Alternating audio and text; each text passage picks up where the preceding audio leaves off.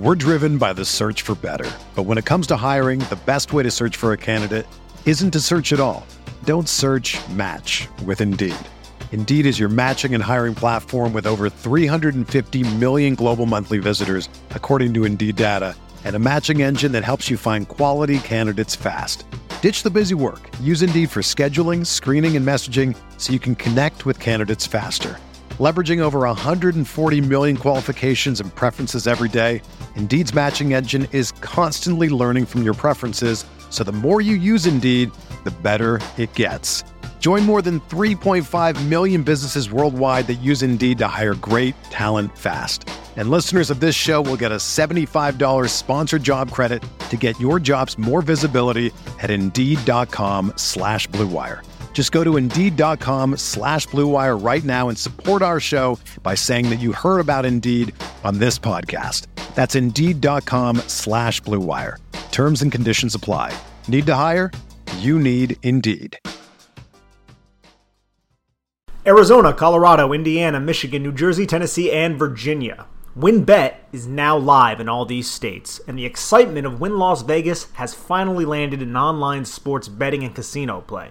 For boosted parlays to live in game offs on every major sport, WynnBET gives you the tools to win. Sign up today for your risk free $1,000 sports bet. Download the WynnBET app now or visit wynnbet.com. That's W H N N bet.com to start winning.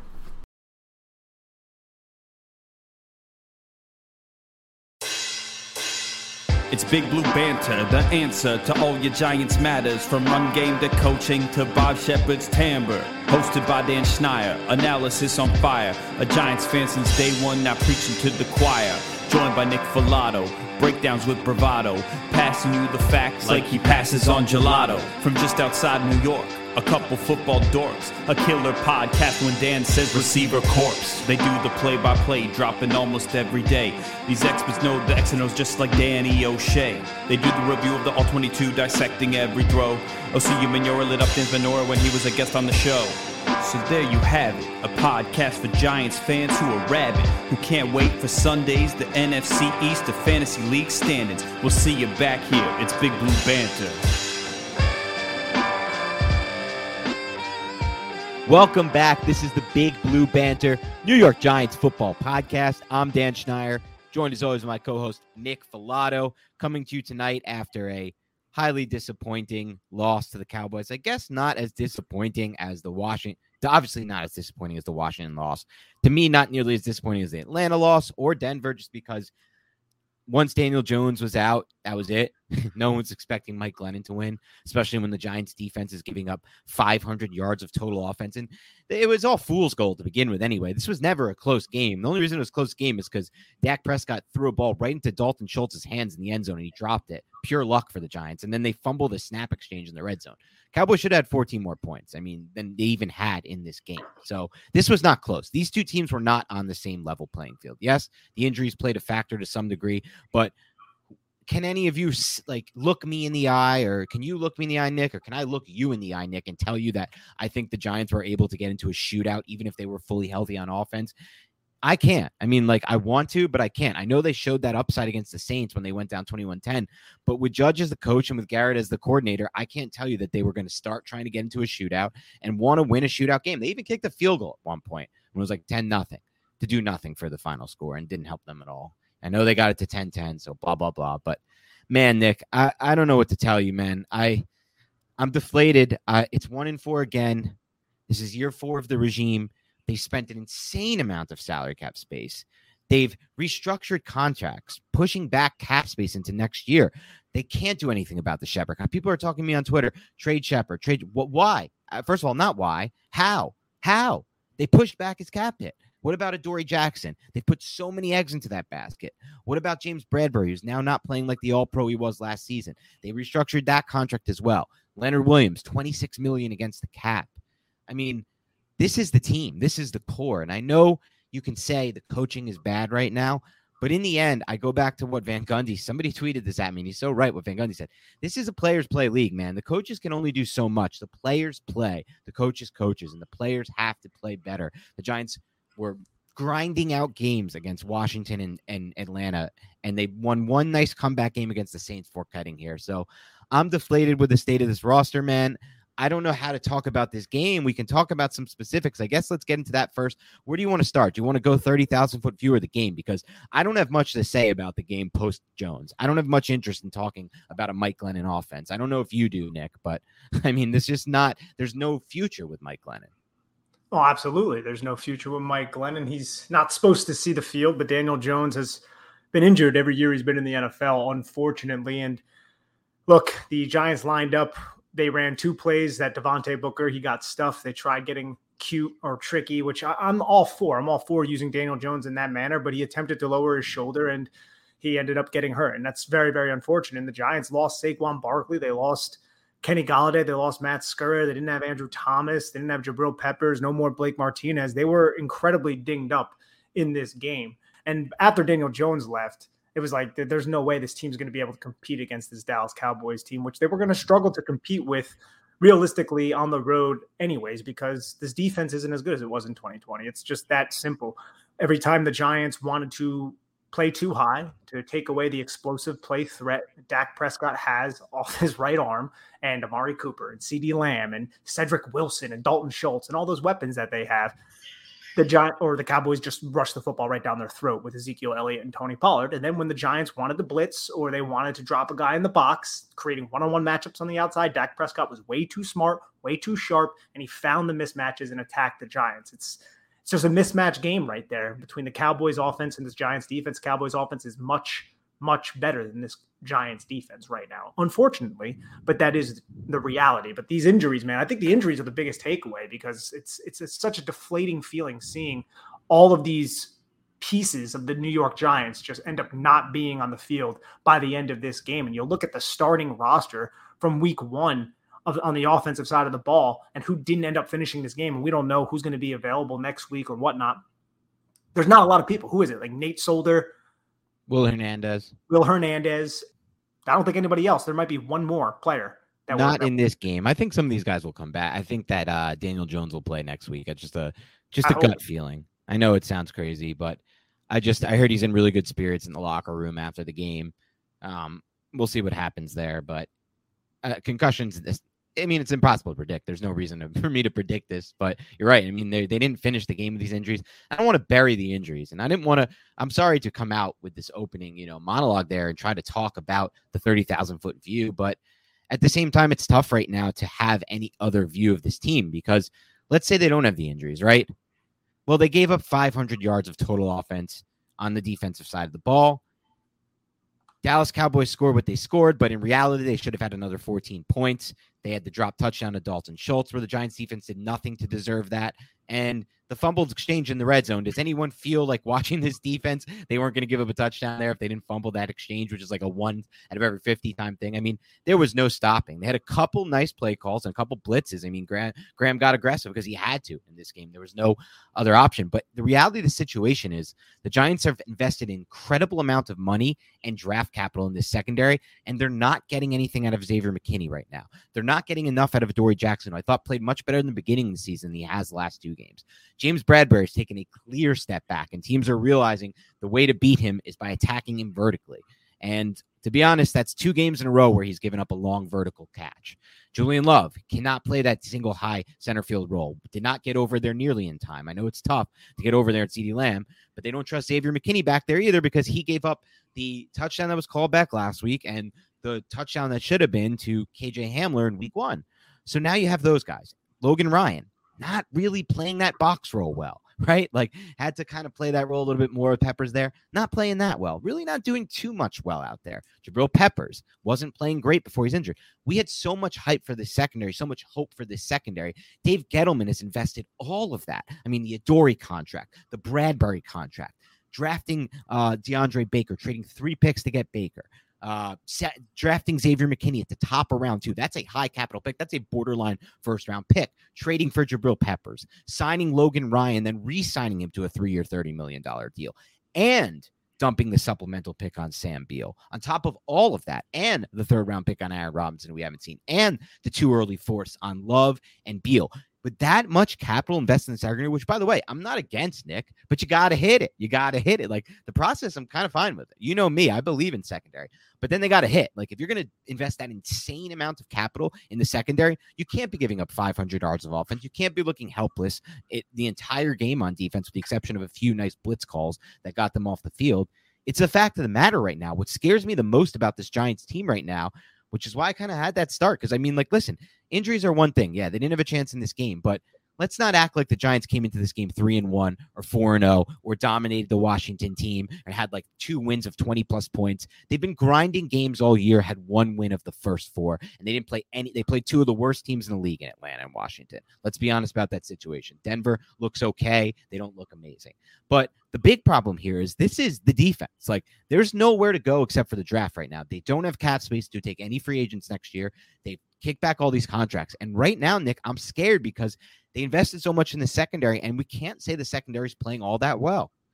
Yeah, you're talking a lot about the secondary, and I agree with you because the secondary, the defense as a whole, they, they haven't played all that well, but it's more about the Giants' inability to stop the run in this game. I mean, they allowed over 200 rushing yards on the ground to Pollard and Ezekiel Elliott, and a lot of it did come during a competitive point of the game as well. Elliott was busting off 10 yard runs, then Pollard would come in, and he's just a different kind of energy than Ezekiel Elliott. He's just shooting through the gaps, and I could tell that Blake Martinez's presence was really missed yeah. in this game.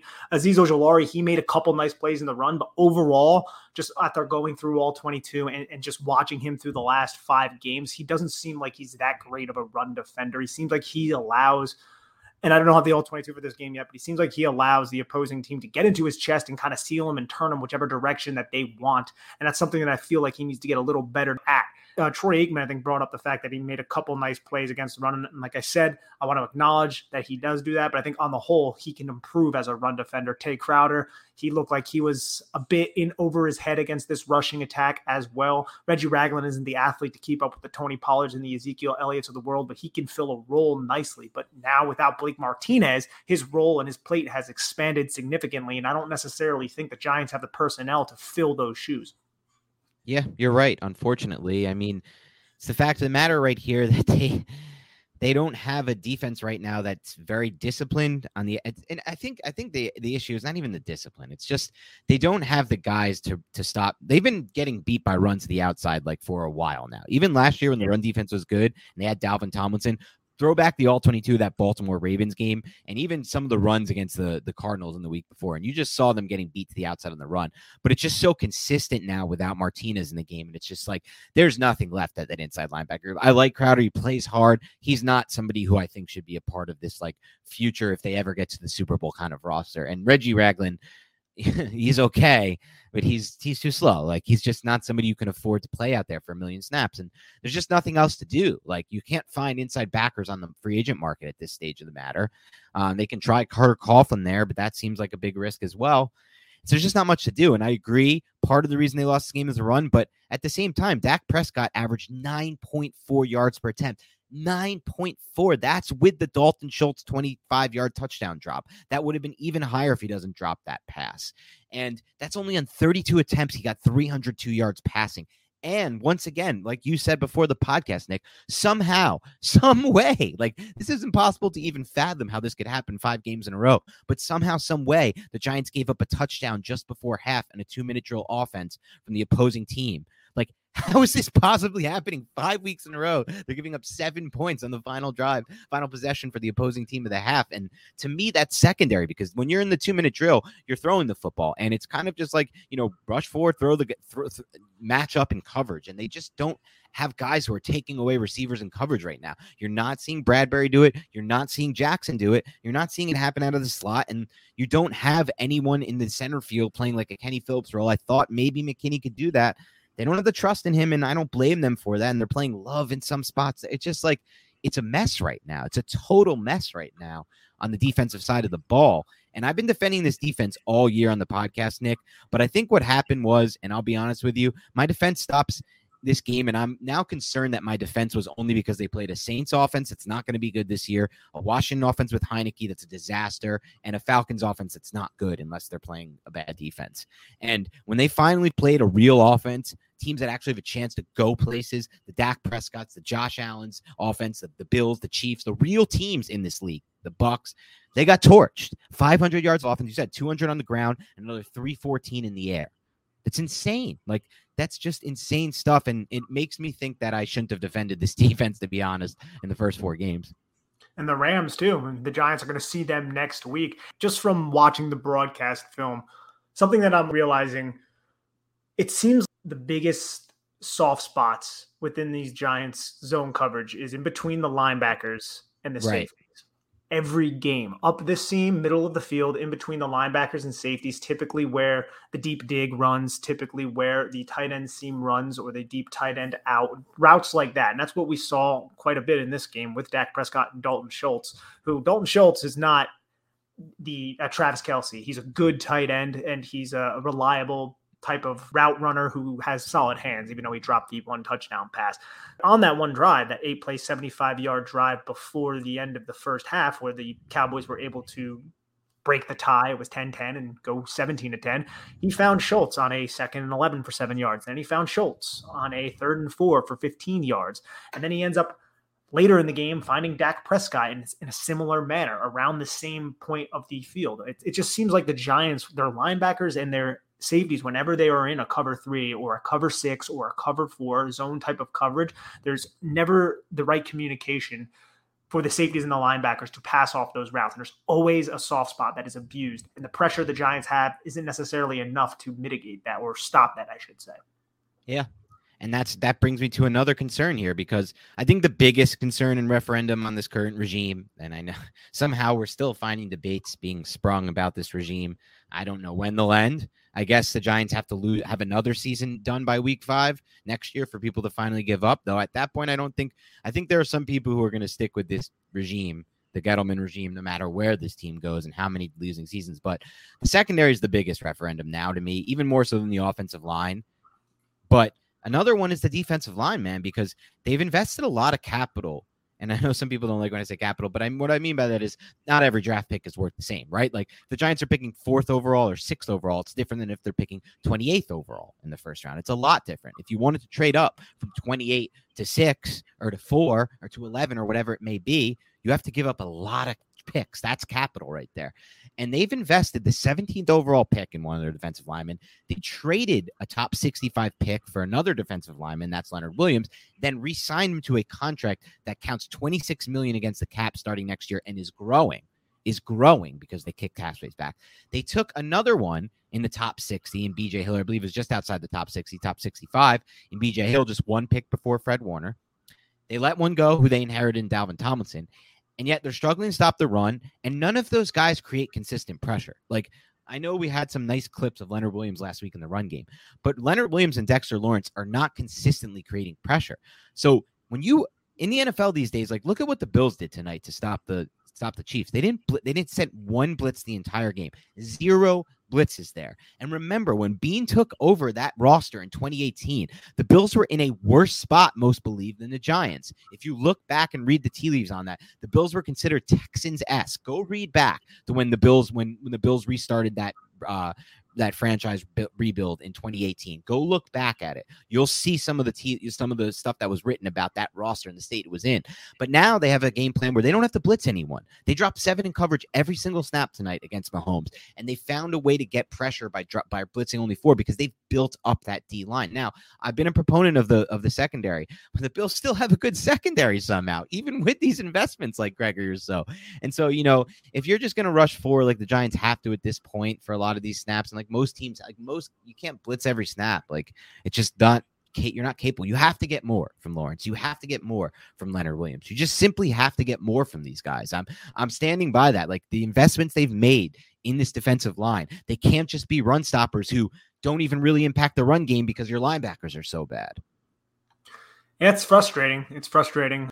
I don't blame Patrick Graham for throwing the kitchen sink at Dak Prescott. I think no. he had to bring the blitz to try different things because the original game plan wasn't working. So he had to adjust and, and find an ulterior motive to try and slow down whatever the Cowboys were attempting. And Kellen Moore just had his number, which is something we've said quite often this season, Dan, is that an opposing coordinator on the offensive side has had Patrick Graham's number. At the same time, personnel is a huge part of it as well. As much as the Giants do have talented personnel on their roster on the defensive side, the Cowboys have better personnel on the offensive side because Dak Prescott is a top, as I said earlier, seven, you could say five quarterback. I mean, there's just so many good young quarterbacks, it's hard to quantify exactly where he is, but he's one of the top quarterbacks in the league. Ezekiel Elliott is one of the best running backs in the league. The offensive line is a top five offensive line in the league. And then you have wide receivers like Amari Cooper and CeeDee Lamb. It's difficult for the Giants to, to contend with. And the Giants, the, the injuries is a huge story, but at the same time, I, I don't know if the Giants would have been able to compete with this Dallas team, even if they were fully healthy. And we saw early on in the game, if we want to get into before Daniel Jones's injury, there was a lot of there was a lot of, I guess you could say, bad plays from the offense. Daniel Jones missed about three or four throws. Trevon Diggs almost intercepted him twice, and then Trevon right. Diggs almost intercepted Mike Glennon another time. And then he actually ended up coming up with an interception on that deep over route. He's just a phenomenal player, Trevon Diggs. The Giants offense did not look great to, to kind of come out against the Dallas defense under Dan Quinn that is much better than they were under Mike Nolan last year. Yeah, you nailed it, Nick. I mean, they weren't looking good even before the injury. Unfortunately, Jones was it looked a little off today. I don't know if it was. I think part of it, to be honest with you, I think a lot a big part of it was the pressure. And the pressure was coming in fast and early. Like there was no sacks. I know people like, oh, I didn't get sacked. Well, just look at that. You'll see it on the all 22 when we break it yeah. down. We'll put up some clips. But before Jones left the game, there was pressure on almost every snap. There was a stunt that Solder side didn't pick up. That was so obvious and glaring. There was just consistent pressure. And Jones is just such a different quarterback with the pressure versus without the pressure. He's a very different quarterback. Now, some people will say, you know, do we want to build around a quarterback who needs an offensive line to be success to be really successful? I mean, I mean to actually look really good. And that's a fair argument, uh, but I would say I'm fine with that. Like if you can get a quarterback who could be really effective with a good offensive, uh, but he needs a good offensive line, I'm personally fine trying to build around that. You just have to do a much better job evaluating your offensive line picks, and you have to do a much better job actually taking more swings on the offensive line. Something the Giants haven't done, but agreed with you on that standpoint. And on the flip side of the ball, like like we already talked about, I mean, I don't want to beat a drum, beat a dead horse here, but there were two drives that should have really ended in 14 points before the Cowboys with the Schultz wide open touchdown that he just for some reason dropped and the dumb fumble exchange. But I kind of go back to what you said, and it's like it's fair to say that the Cowboys offensive personnel, Nick, is so much better than the Giants defense personnel, but whose fault is that, right? Like at this point, whose fault is that? Is it the GM who's prioritized stopping the run? Is it the GM who's prioritized investments in the interior defensive line? Is it the GM who's taken insane amounts of swings, both in free agency with two massive con, three massive contracts between Logan Ryan, uh, Adoree Jackson, and James Bradberry, and just slew of picks. I mean, three picks for Baker, including a first, and early two for for McKinney. We went over this already. I mean, you invest all that in your secondary. You power through on the interior defensive line. That's your build. You've built a lot. Like you've put a lot into this defense. It should not be this bad as it is right now. Should not be giving up 500 yards. Should not be consistently allowing touchdown drives and two minute drills before the half. It should find a way to get some pressure with four man. You know, you know, drop seven, rush four. Because guess what? Like I mean, like I agree. Good job by Graham trying to throw the kitchen sink, whatever.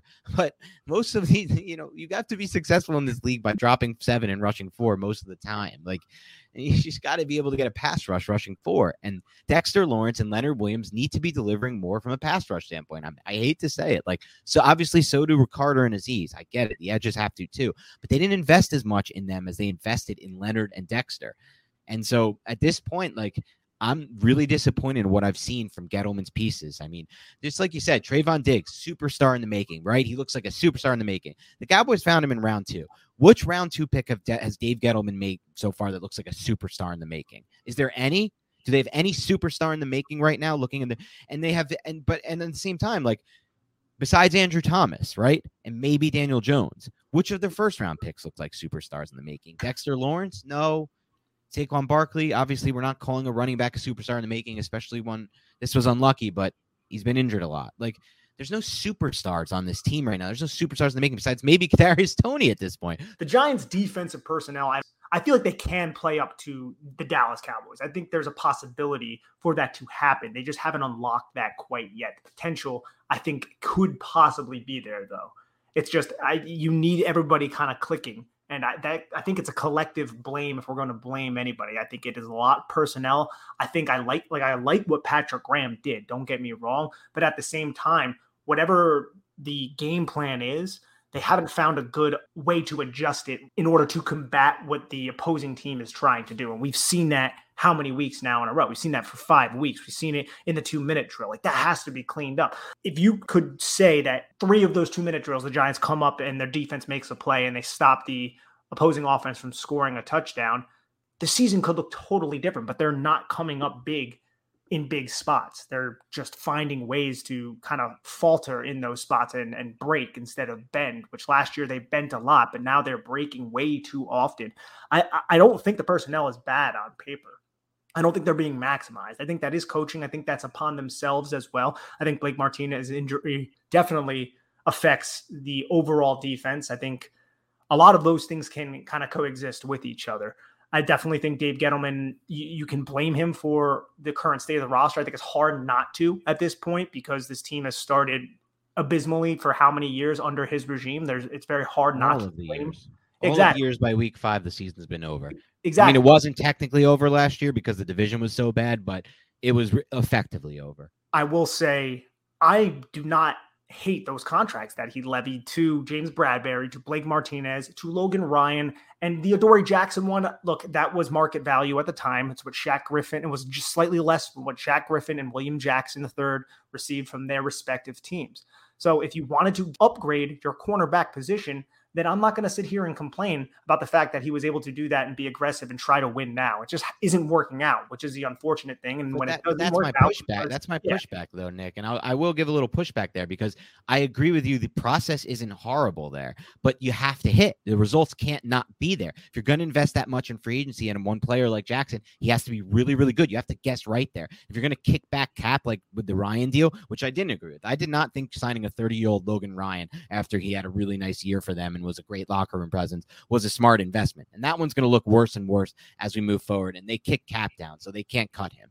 So I'm not sure that one, but I mean, the point is, regardless of if I thought it was good at the time or you thought it was good at the time, like we were both on board with Jackson, it doesn't matter. It has to hit. You're investing all that capital there. Dexter Lawrence has to be a lot better at 17 pick. Leonard Williams has to be a lot better after that contract. Like that's the fact of the matter to me. It doesn't matter if the process was okay at the time. You're doing you're pushing all these chips into the middle of the table to the point where you can no longer be a player in free agency next year when you might need to rebuild your roster potentially like at this point. Like i don't know what really i don't even know where they go from here because they had this is the core now right? And like i'm not trying to say they're bad personnel they're fine personnel but looking at the defensive front right now it looks like more name than game.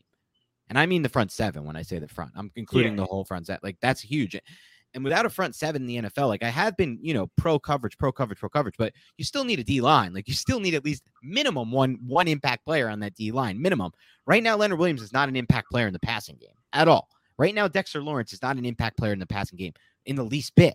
Right now, Azeez Ojulari has the nice sacks, but he's not in every pressure. He's not really in every game high pressure guy. He's getting a lot of sacks, but not a lot of pressures. Lorenzo Carter, the same can be said. So like, there's there's no like to me, there's no you know, I, I, don't know, man. I, I just don't know. I don't know where to go from here. I, I the, the, there's talented names. The names are good, are great. They look good on paper. Dory Jackson, right? Logan Ryan, Xavier McKinney. They all look good on paper, but they're not producing right now, and I'm just not so sh- certain that's going to turn around. Now, my point was, I think coaching has to be blamed as well. Okay. I think there's something going on with this scheme, that's and fair. I'm not hundred percent certain as to what, but opposing offenses haven't figured out and they keep attacking it. The adjustments that Patrick Graham and the defense are throwing at them, they're just not getting home. The personnel possibly may, maybe is not living up to the adjustments that Patrick Graham wants them to do. That's another uh, maybe element to all this. I just think it's a collective blame right now. It, it That's sucks. fair. It, it no, no, sucks. I definitely agree with you, Nick. I don't want to. You make a no, great point too, and I think you make a great point though, and I want to highlight it. What you're saying is is a great point that I don't know if everybody's considering even thinking about. Like, there's enough talent on this defense for, or regardless of the talent on the defense, the point you made is look, Giants are getting beat on defense in very similar ways week after week. That's now on the coaches. Like you're not, you might not be perfect your adjustments. You may not be able to. You, if you don't have the talent, you can't really do much. Like look at that Jacksonville defense. No matter who's co- what they're doing this, they can make a million adjustments to what they're doing on defense. Jacksonville, nothing is going to happen. They don't have talent. The Giants obviously have more talent. They've invested insane amount of free agency money in this roster. They've kicked back the cap. Like they've spent more than all but three teams, and they drafted a bunch of guys. So like you're saying, what you're saying is a great point. They're still fully healthy basically on defense right now. Besides Blake Martinez, they're fully healthy on defense right now. And so you're right. Like part of this is on the coaching for not adjusting and getting beat in the same ways week after week after week. And that's frustrating to me, Nick, because we crowned Patrick Graham and rightfully so for how good he was last year. And now he's it just seems like can we even be sure about him right now? I don't even feel great about that right now. And that's not a place I want to be right now, man. No, it's not a place I want to be either. And it's also comes down to just taking advantage of opportunity when it's there. How many times has a giant defender dropped an interception this season? Bradberry right. dropped an interception that would have ended that late first half touchdown drive. Lorenzo Carter comes up with the interception on a fourth down call. Mike McCarthy got aggressive. Lorenzo Carter ends up picking the ball off. The Giants don't do anything with it, despite the fact that they received the ball at midfield. And you also had Graham Gano missing a field goal. You had Mike Glennon getting knocked out of field goal range by not being able to handle a snap. You had Azeez Ojulari taking a roughing a passer penalty that basically extended a Dallas drive, which led to a field goal. That's discipline too. Like that comes down to discipline. This is the fourth game, and every loss the Giants had this season, you can name several different instances where the Giants personnel didn't maximize an opportunity there, or they did something to shoot themselves in the foot, like take a stupid penalty. And that's another right. thing that just it's like a, when it rains, it pours kind of situation, man. And it, in each of these losses, we've seen that happen. Yep, no doubt about it. All right, let's take a quick break to hear a word from our sponsors. When we return, we're going to talk about some bright spots on the roster right now from this specific game. That's Kadarius Toney, little Matt Peart, little Matt Peart shout out. I have too much good things to say about the defense. Maybe you'll have something, Nick, to help me out there.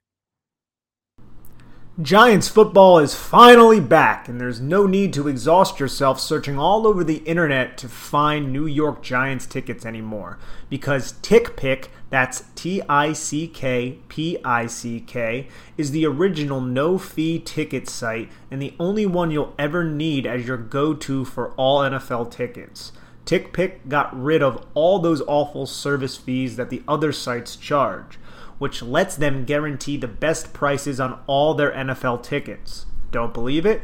If you can find better prices for the same seats on another ticket site, TickPick will give you 110% of the difference in the purchase price. That's right. You guys ever want to just go and see Saquon Barkley hit a 60 yard run? You know I do. Daniel Jones, find Sterling Shepard, Kenny Golladay, Darius Slayton deep. Well, if you guys want to see that live, please go and visit TickPick tickpick.com and use the promo code banter. That's tickpick.com slash banter. Use that today you can save $10 on your first order of the giants tickets that you desire. Please check that out. It's tickpick.com slash banter. We're driven by the search for better. But when it comes to hiring the best way to search for a candidate isn't to search at all don't search match with Indeed.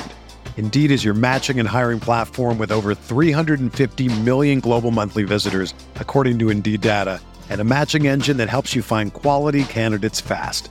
Ditch the busy work. Use Indeed for scheduling, screening, and messaging so you can connect with candidates faster. Leveraging over 140 million qualifications and preferences every day, Indeed's matching engine is constantly learning from your preferences, so the more you use Indeed, the better it gets. Join more than 3.5 million businesses worldwide that use Indeed to hire great talent fast. And listeners of this show will get a $75 sponsored job credit to get your jobs more visibility at Indeed.com slash BlueWire. Just go to Indeed.com slash BlueWire right now and support our show by saying that you heard about Indeed on this podcast. That's Indeed.com slash BlueWire. Terms and conditions apply. Need to hire? You need Indeed. When you need mealtime inspiration, it's worth shopping Kroger, where you'll find over 30,000 mouthwatering choices that excite your inner foodie. And no matter what tasty choice you make, you'll enjoy our everyday low prices, plus extra ways to save, like digital coupons worth over $600 each week. You can also save up to $1 off per gallon at the pump with fuel points. More savings and more inspiring flavors make shopping Kroger worth it every time. Kroger, fresh for everyone. Fuel restrictions apply. Hey, it's Kaley Cuoco for Priceline. Ready to go to your happy place for a happy price? Well, why didn't you say so? Just download the Priceline app right now and save up to 60% on hotels. So, whether it's Cousin Kevin's Kazoo concert in Kansas City, go Kevin, or Becky's Bachelorette Bash in Bermuda, you never have to miss a trip ever again. So, download the Priceline app today. Your savings are waiting. Go to your happy place for a happy price. Go to your happy price, Priceline. All right, we're back. Did you did you pick that up, Nick? That was my Mike Francesa impression. How was it? Oh, was that? Oh, was that? The? It's That terrible, the joke wasn't it? All right, we're back. He is Mr. Met. He always hey, just we're back. Ah, that guy. I just need a Diet Coke next to me. We'll be good. But let's talk Giants football. Some good things. Darius Toney. First of all, my favorite play of the game, and I can't wait to put this clip up on Twitter. And I can't wait to watch it on the All 22. The route he ran against Trevon Diggs. We just got finished hyping up Diggs. Credible value pick by the Cowboys in round two. Giants haven't had a pick like that in round two in years. Damn it. But Darius Toney, hell yeah. Ran that route. Burned Diggs. Had just a, a really good game. I mean, he even made a 50 50 catch where he had to go up, high point it, come down with a tough contested catch, get his feet in bounds, all of things which he did. That was a play I believe he got injured on. Hopefully he's fine. Awesome stuff again after the catch. Got open on third downs, was a safety valve for Jones, had one third down where he caught a short pass that should have ended at the sticks, and he just turned it into a, a run all the way to the one yard line. That was just before the Jones injury. So many good things to say about Kadarius Toney. I know the punch happened too. Probably not the smartest move to punch someone in the helmet. I know Joe Judge is really not going to be a fan of this. Joe Judge probably has him running like 32 laps when he gets back to uh, East Rutherford tonight. Night laps, they'll call it. Right when that plane lands, run some laps, have the whole team watch it. Nah, just kidding. But I'm sure he'll have something to say to him about it. Hopefully, not discipline outside of. I'm hoping he doesn't get disciplined by the team or the NFL personally. I don't see much value in it, but obviously, let's put that aside. Or you can talk about that if you want, Nick. But what do you make of uh, Toney's breakout game? He's phenomenal to watch. He's so fun to watch. And I'm not even sure if you're referring to the Kadarius Toney play that opened the second half, the play action pass by Mike Glennon, where he kind of rolled out, set on the far hash, and delivered a strike to Kadarius Toney, who was faking a deep over on Trevon Diggs, Yep, and then planted play. that inside foot and went right to the sideline, created about six yards of separation on Diggs. I mean, he has a lot of these types of plays, man. And then there was the other play where he he caught the ball, Dan, and he just kind of like scooted to his left, and two defenders like flew past him. Like he was able to manipulate and find space after catching a quick pass, and and then find a crevice to to elude two defenders. It was it was really really remarkable. He went ten for one eighty nine on thir- thirteen targets, and the usage was even more incredible because you had screens, you had the throwback screen, you saw a little bit of wildcat, you saw him used in quick game on spot routes and out routes and stick routes and things like that, deep over routes. It was up the sideline, nine routes, verticals. It was a lot of different varying ways that they utilized Kadarius Toney's skill set, which I love to see. I mean, they were kind of forced to do so after they lost Kenny Golladay to the hyperextended knee. They lost Saquon Barkley. They didn't have Darius Slayton. They didn't have Sterling Shepard, and their offensive line was not great. There wasn't a, a lot of ways to kind of generate offense outside of Kadarius Toney and Evan Engram. And Evan Engram finished what four for fifty-five. He he came up with a couple of nice Most, catches. gar- most were garbage, but yes. the the one along the sideline that was a really nice catch near the Yes. uh, goal line a little bit. He, he extended away from his frame and was able to pluck it out of the air, which is something that isn't necessarily consistent with Evan Engram. I came away incredibly impressed with Kadarius Toney. I mean, the future seems really bright with him. He has to be a little bit more disciplined there. I mean, I, I it's Damontae Kazee. He threw him to the ground. That was unnecessary. You'll love to see Evan Engram go over there and stick up for his teammate. Toney doesn't have to punch him in the helmet, possibly break his fist, which would be a uh, terrible situation. That's exactly why I didn't like it. That was the only thing I didn't like about it. I mean, I don't want you punching anyone either. It's just stupid. It doesn't help you at all. But the closed fist, you definitely can't do. That's an easy recipe for breaking your hand, and then you're just hurting your team. So hopefully that's the, that's like the one thing I hope Joe Judge gets across. Don't close your fist. But I'm joking. I know obviously Joe Judge is not going to say something like that to him. He's going to really rip into him for not for doing what he did. Um, great. Hopefully that that works. Or I don't know, but yeah, man, it was just he's just so electric. It looks like they found a really good talent, and he's just scratching the surface. Like his route running only going to get better with those natural abilities. The after the catch stuff will always be there, and the fact that he showed the ability to go up and get it, and that's something we even saw at times on Florida. Like I remember watching his film and talking about it him with you, Nick, and be like, this guy can high point balls too. This guy makes some contested catches. Like it's not like the one thing we had from him was he's not the fastest straight line runner, right? But even that, yeah. he looks like pretty explosive. Like he's obviously not like a total straight line burner, but he gets up the field vertically pretty fast, in my opinion, uh, at least just from watching the film from last week and what I saw in broadcast. So I really feel like he has almost the total package with the exception of maybe the burner speed. And if he just works hard, man, and he has his head on right and wants to be the best, like that's what it always comes down to with these athletes. Do they want to be the best? The best athletes in the world are the ones who are insanely competitive and they want to be the best. And he really like I don't know, man. Watching him play, like this was a very talented class. I'm sure if I watch a lot of Elijah Moore film, I'm on the Jets at least, I might feel the same. But I feel like his upside is sky high, like up there with with almost anyone in this class outside of really the Ja'Marr Chases, DeVonta Smith, and Waddles of this world. Yeah, Ja'Marr Chase, he's just on another level right now. Another level, yeah.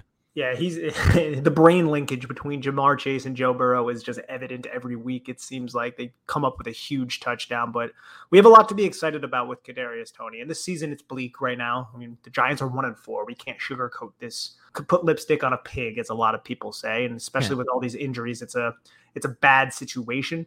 But we can look at players like Kadarius Toney, players like Azeez Ojulari on defense, and kind of find a lot of encouragement moving forward. There's a lot of uncertainty, obviously, but I really liked what I saw from Kadarius Toney today, other than the punch.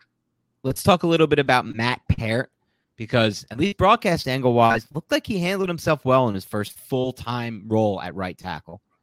He did. He did. Just broadcast wise, you didn't see a lot of pressure coming from his side, and the Giants really had to scheme help towards the left side. Nate Solder, who was just getting abused by Randy Gregory all game, and a lot of the Dallas pass rushers and just the stunts and stuff that they were sending to the left side of the Giants protection package. It seemed like the the Giants offensive line without Andrew Thomas is is not an offensive line that should be out on a National Football League field. It's it's it's a, oh, almost cursed there, Dan. It's a really bad situation. Daniel Jones I cannot believe he wasn't sacked on some of those plays. I cannot believe he was able to get rid of the football, but he took some big, big hits. And Nate Solder just shouldn't be a starting left tackle. He shouldn't be a starting right tackle, but that's the situation the Giants are in right now. And it's really frustrating, Dan. It really is. And I know the Giants have had a, a lot of injuries, right? But it's frustrating to to see Trey Smith start on Sunday Night Football. And I know the Chiefs got worked, but Trey Smith is is playing relatively well for them from everything that I see when I watch the broadcast angle and the Giants had two six round picks, and they went with Darius Williams and, and, Gary Brightwell over someone who may have been able to help them along the offensive line. And it goes back to the hubris that the Giants front office and the Giants coaching staff had about these young players. And I get that Shane Lemieux and all these other players got injured. And I think there's a lot of merit to that argument. But at the same time, I think you needed to upgrade the interior offensive line back at that time just to play uh, Captain Hindsight. But we were saying it then as well.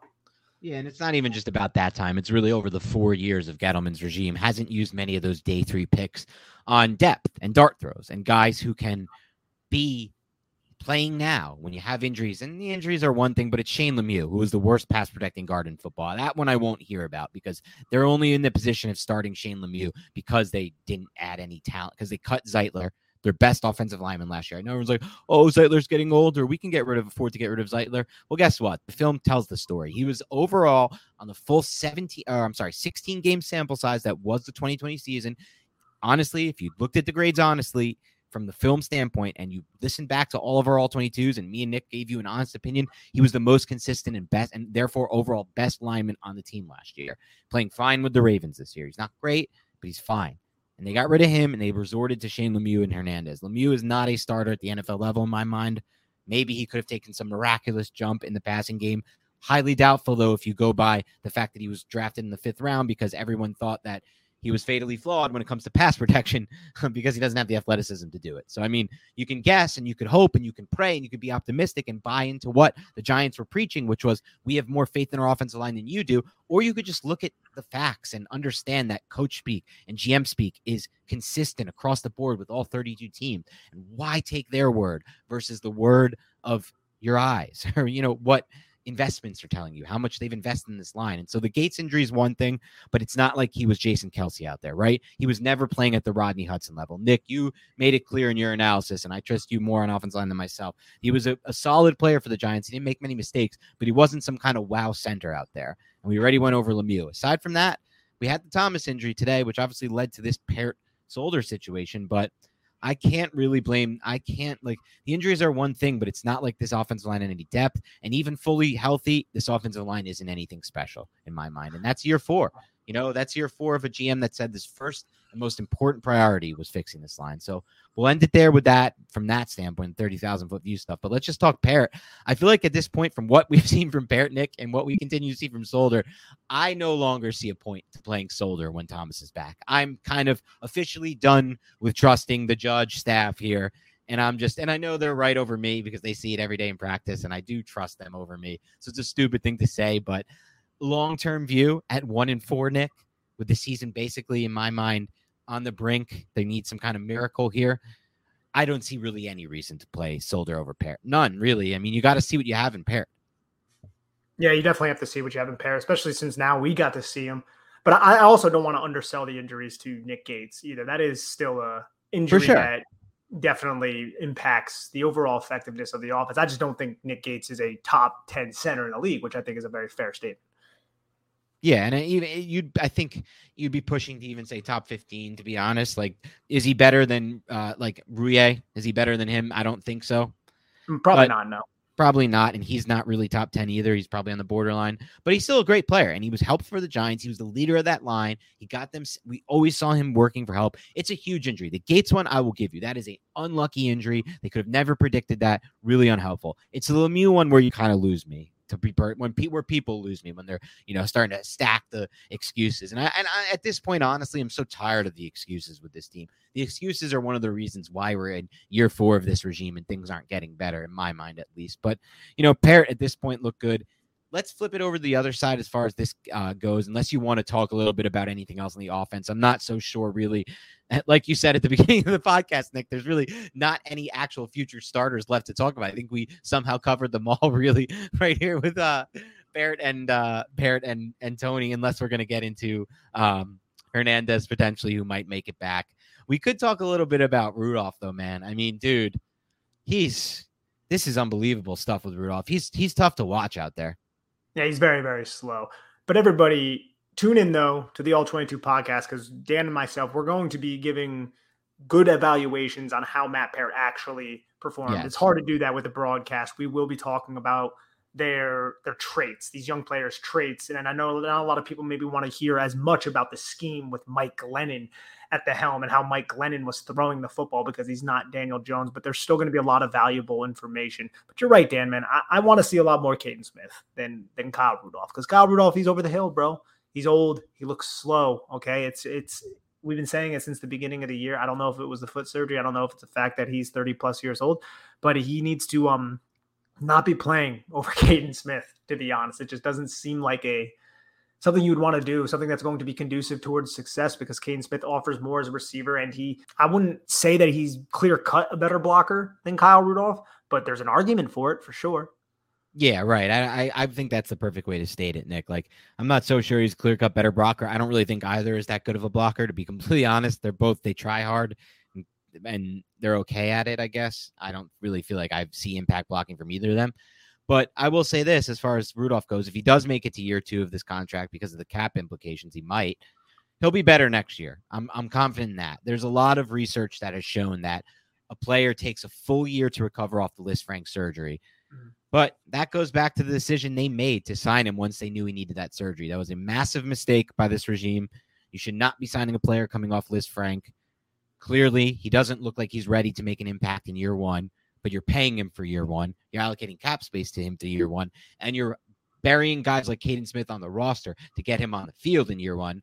And so that's it. That's there's nowhere, there's no hit fans and butts around this one. This is, you know, Jonathan Stewart, Patrick Omameh. Yes, there's those ones don't even get debated, to be honest with you. And I won't sit here and listen to the other side of it, but and I'm not saying you're saying that, obviously, Nick, but I know some people are defending that as well somehow. But yeah, we'll turn the page on Rudolph because I don't uh, I don't know how much better it's going to get there. Anyone specifically on the defense you want to get to before we see the all 22 or do you need to kind of see the tape there? No, I just want to see the tape. It just seemed like the Giants, and obviously you look at the final product, they gave up over 200 yards on the ground, just couldn't stop the run. A lot right. of it was to the outside. It seems like the edges just can't set the edge and be consistent enough to to anchor down and bounce everything to the outside. And every time they do bounce stuff to the outside, as we spoke about several times in this podcast, how the Giants, when they are in tight front, I don't know how much they were in tight front in this game, but when they are, they like to bounce everything outside to those apex defenders, those overhang defenders, so they can rally and make the tackle. But sometimes I feel like those players don't make the tackle. I mean, we brought this up, I think, two weeks ago, Dan, when the Giants lost to the Falcons. How many missed tackles did we see the Giants defense make this season? That was not an issue last year, but this year it's an issue. Last year, explosive plays, missed tackles weren't really an issue at all. This year, those are two of the biggest issues with this defense. Yeah, Nick, you nailed it. I think that's something we took for granted. The Giants tackled well last year. They haven't tackled well this season. And I don't know how to really explain that. I really don't know what that is. I don't think it's a lack of effort, but the tackling's been a major issue this season. And like you said, the, the explosive plays they give up, well, it's the blown coverages. We had what did we go over last season? That that Cooper Kupp play against the Rams last year, where they just ran hurry up and they caught him off guard for a quick second. The Terry McLaurin kind of broken tackle in the secondary. There was basically no other explosive plays allowed by the Giants defense last year. This year, they're allowing them left and right. McKinney should have allowed two touchdowns more than they even allowed in the explosive game. The the Hamler drop that we went over and and the called back touchdown last week against the Saints. But the explosive plays, the blown coverages, they're all there this year for this defense. The poor tackling, it's crazy, man. I don't know. This defense looks nothing like it was last year, despite really only being without Martinez. And even before Martinez left the defense, it wasn't looking like it was. No, it wasn't, man. It's it's been very frustrating and, and humbling, I guess you could say. But uh, we'll wait for the all 22 to really go over exactly what went wrong, and then we'll break all that down on that podcast. Sure. Let's wrap things up, though, by going over the 2022 draft order as it stands today. Giants, remember, have two first round draft picks. They have one their own, and they also have the Bears' first round draft pick because they traded back, picked up Kadarius Tony, who's looking awesome. That's nice, and picked up the Bears pick. Unfortunately, the Bears won that close game against the Bengals earlier. That one's still bothering me. I wanted the Bengals to win that game. And then won again today. Upset victory as five and a half point underdogs against the Raiders. This is just such a classic sleepy Raiders game. So annoyed by that team. Coming off the short rest from Monday Night Football, the letdown loss against the Chargers, and they just have such a they stinker against the Bears. And now the Bears, now the Giants currently pick at six and 22. That Bears pick is all the way down to 22. Not great.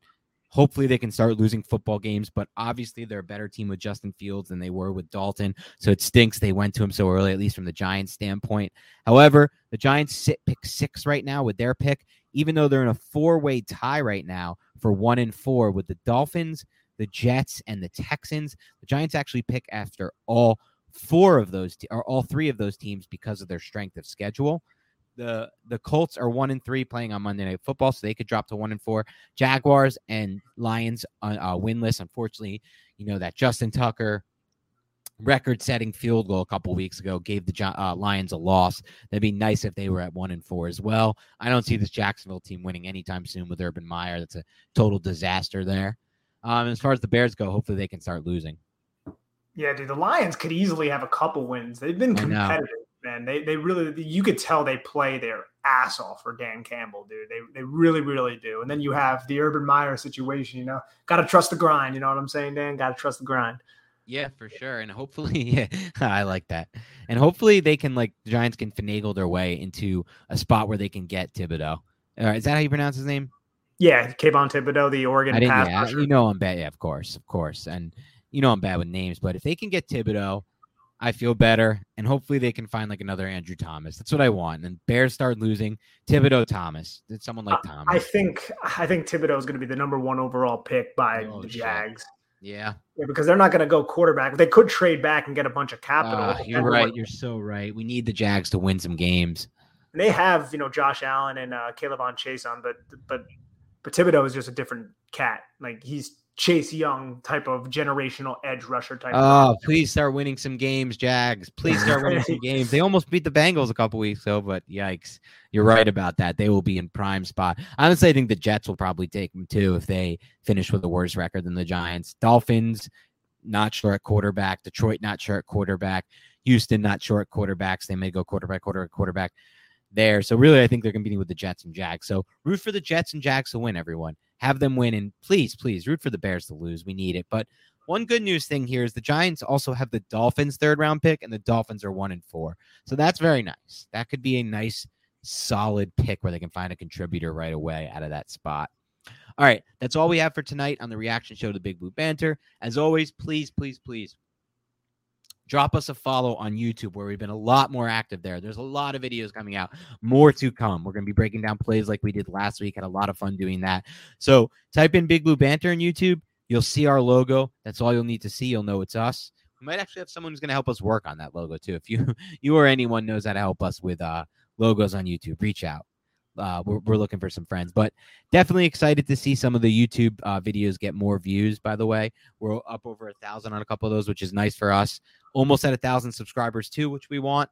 Uh, follow us on Instagram, NY Big Banter. And then, as always, please, please, please, please, if you haven't already, leave us a rating and review on iTunes. If you're subscribed to the podcast, if you're not subscribed, please subscribe. If you're subscribed, do us a favor, hit unsubscribe, then resubscribe again because that somehow helps us. Leave us a rating and review. All these things are the only thing we'll ever ask from you. They're free for you guys. They do take a little bit of time, so we appreciate it, but they make a huge difference for us. So please help us out in that regard. Otherwise, have a great rest of your week, and we'll talk to you soon.